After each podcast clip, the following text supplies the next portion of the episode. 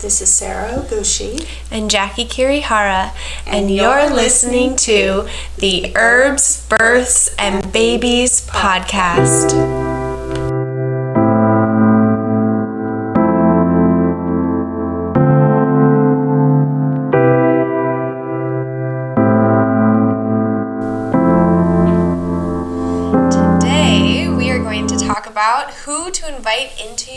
Space. Yeah, there's so many choices. There's all the family members and friends. Everyone wants to see a new baby come into the world. Maybe not everybody. That's true. Some of us are more into it than others. but it's an important question to think about. So, obviously, first off, would be your partner. Yeah. Uh, if you have a partner. Mm-hmm. We certainly have worked with birthing people that don't have a partner, and mm-hmm. birth uh, home birth can still be a great choice. Mm-hmm. Um, some partners can use a little support, and maybe yeah. that's where another friend comes in, and they can switch out and take breaks a little bit. Early COVID, we had people choosing home birth because they could have more people there, right? Which was really interesting. Yeah.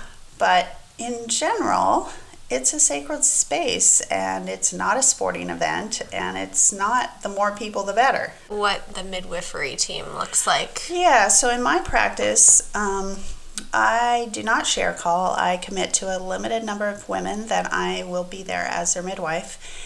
And then I always have an assistant midwife who, of late, is the lovely Dr. Jackie, who has the glory role of coming in more at the end when the person is getting close to pushing, that's usually when we try to have the assistant midwife come. Yeah. And then usually I also have a student who's training with me.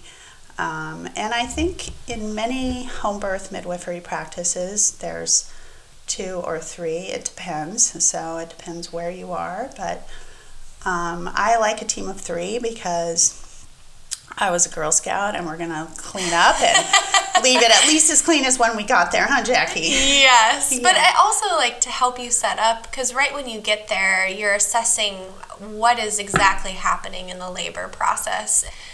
Because the student comes when you come typically. And right. so usually one of us is assessing the patient via vitals or timing contractions or listening right. to baby right when we get there and having two people there really allows you know the other person the opportunity to start setting up it's true we're, we're doing a lot of things at once when we first get there one is trying to be sort of inobtrusive as we join the birthing space yeah. at the same time that sometimes well, especially if somebody's had babies before we're quickly yeah. trying to set things up, be ready for a variety of complications that don't usually occur, but sometimes yeah. they do. At the same time, um, checking on baby and mom, and uh, sometimes we're whipping up the birth tub right away, and yep. sometimes we wait a bit to have that be a little bit later. You have a very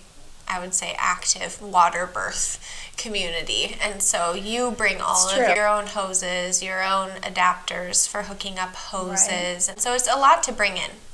It's true. I use inflatable birth tubs and I bring tarps and I have my adapter collection and my yeah. birth wrench. And so, yeah, there's a fair amount that we bring in. Um, it's still lower tech than mm-hmm. hospital births for sure. I get asked this a lot by birthing families.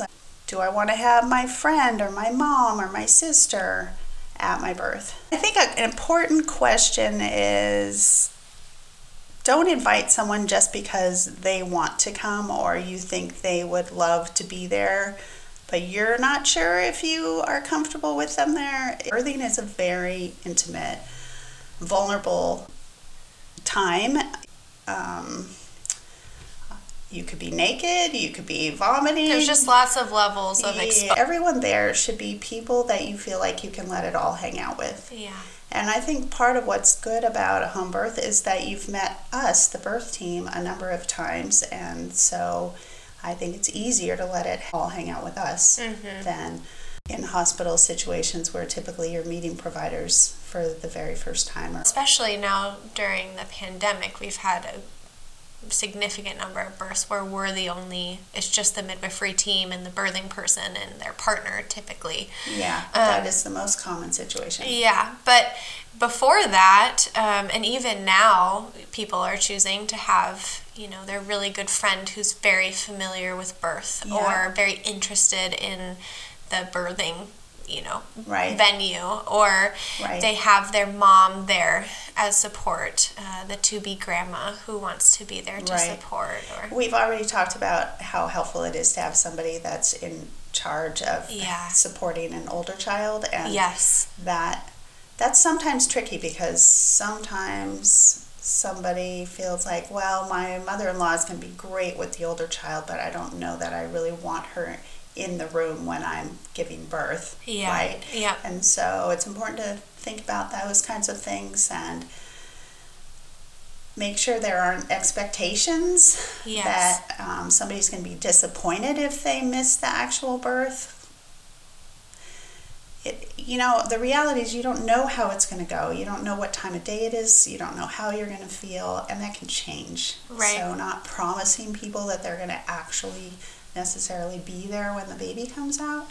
Right. I think is a good idea. Well, and I think people who understand not only the vulnerability of the birthing person and the whole birthing process, but also the fact that things can happen in birth uh, that are you know undesirable or emergent and that mm-hmm. can be traumatizing for some people and right. they might not necessarily be you know able to handle it i remember i was training with a different midwife and we were trying to get a baby to breathe um, we were doing you know some newborn resuscitation and there were i think there were probably six people who came downstairs oh, wow. as the baby was born and there were people who were so confused as to what was happening and they were blocking critical areas that we needed to access for mm-hmm. certain tools and things and not only was that probably traumatizing for some of those people, but it was almost traumatizing to me because they were in my way. And also, their reaction to what was happening made it feel more concerning than yeah.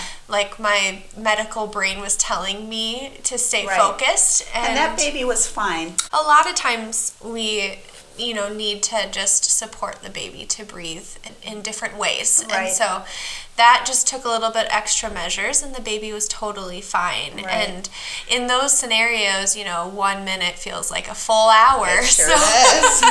yeah you don't want people that are going to add anxiety and worry to the environment um, there's usually plenty of that going on with yes. the birthing couple it's normal to be to be concerned so let's talk about doulas. I absolutely think that if you're planning a hospital birth, you should very much consider a doula. There weren't really doulas when I had my daughter in the hospital, and I really wish I'd had one because often when you're giving birth in a hospital, you're working with nurses and midwives or OBs who you haven't met before. They generally share call and it's often the ones that you didn't get a chance to meet pre and um, so a doula can really provide continuity of care and mm-hmm. advocate for you for your wishes. Um, I know as a young um, newer midwife, and I worked as a doula. Yeah, and I done, did too. Yep. Both the, I can't do it anymore, but I did,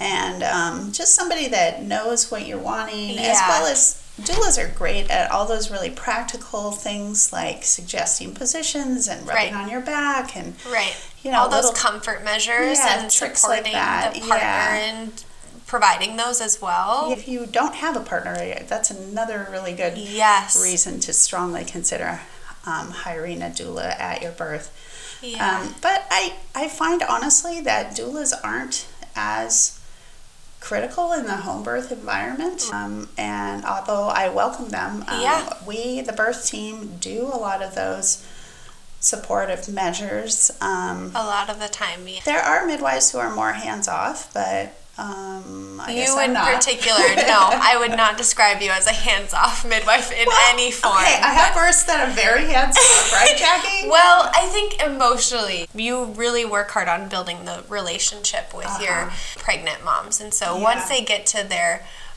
birth labor you know each other very well and i think Yeah, you know how goal. to you know how to show up for them emotionally and Yeah. physically as they need Well, so as you're thinking about whether you should hire a doula or not, I invite you to think about like when you're sick or on your period or um, emotionally upset.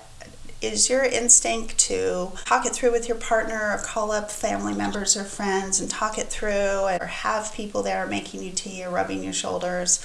Or are you somebody who likes a little space and Yeah. quiet and just wants to be left alone? So if you really like more support, then consider consider having a doula. Yeah, or even more like relationship throughout your pregnancy and going into your birth because i know that you know there are a lot of doulas out there that invest a, a lot of time and energy prenatally, as well as yeah, during the birth at least a couple visits. and then do. I think more commonly in your home birth practice, uh, people hire doulas for postpartum.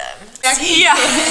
well, then the last thing I think we wanted to cover, um, just say briefly in this episode, is talking about photographers. Yep. That seems to be like a new career path that didn't Yeah. used to exist, being a birth photographer. Um, we occasionally have uh, official birth photographers. There's often a friend or who's the one taking the photos. And then honestly, we take a lot of photos. We don't promise to take beautiful photos, but we Or often video do. and videos. And sometimes videos, and Yeah. sometimes people set up a little tripod in the corner.